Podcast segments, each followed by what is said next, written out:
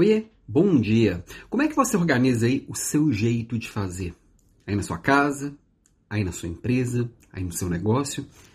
Você só sai fazendo ou você tem bem dividido como funciona, como bem dividido como são os processos? Muitas vezes a gente acha que processos eles prendem, eles enrijecem, eles deixam pouco flexível, quando na verdade é o contrário. Se eu tenho processos bem divididos, papéis e responsabilidades bem claros, eu consigo ter flexibilidade para, a partir deles, inovar. Parece contraintuitivo, mas na prática é assim que funciona. Se eu sei exatamente as etapas têm que ser feitas no dia a dia, eu fico mais livre para poder pensar em outras coisas a partir daquilo.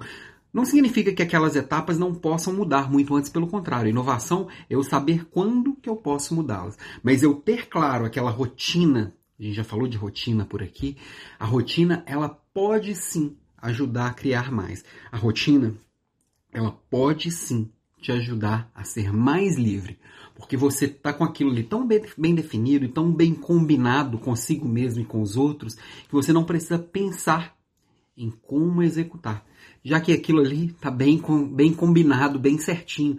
Esses processos bem definidos, eles facilitam muito por exemplo, quando algo não deu certo, eu encontrar onde não deu certo e qual a causa de não ter dado certo.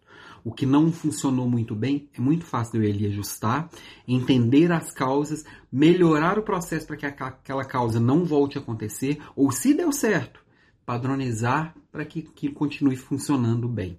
Então, minha provocação de hoje é: se você não tem processos aí na sua vida, no seu negócio, na sua empresa, na sua equipe, porque acha que isso vai enrijecer e vai tirar a sua liberdade?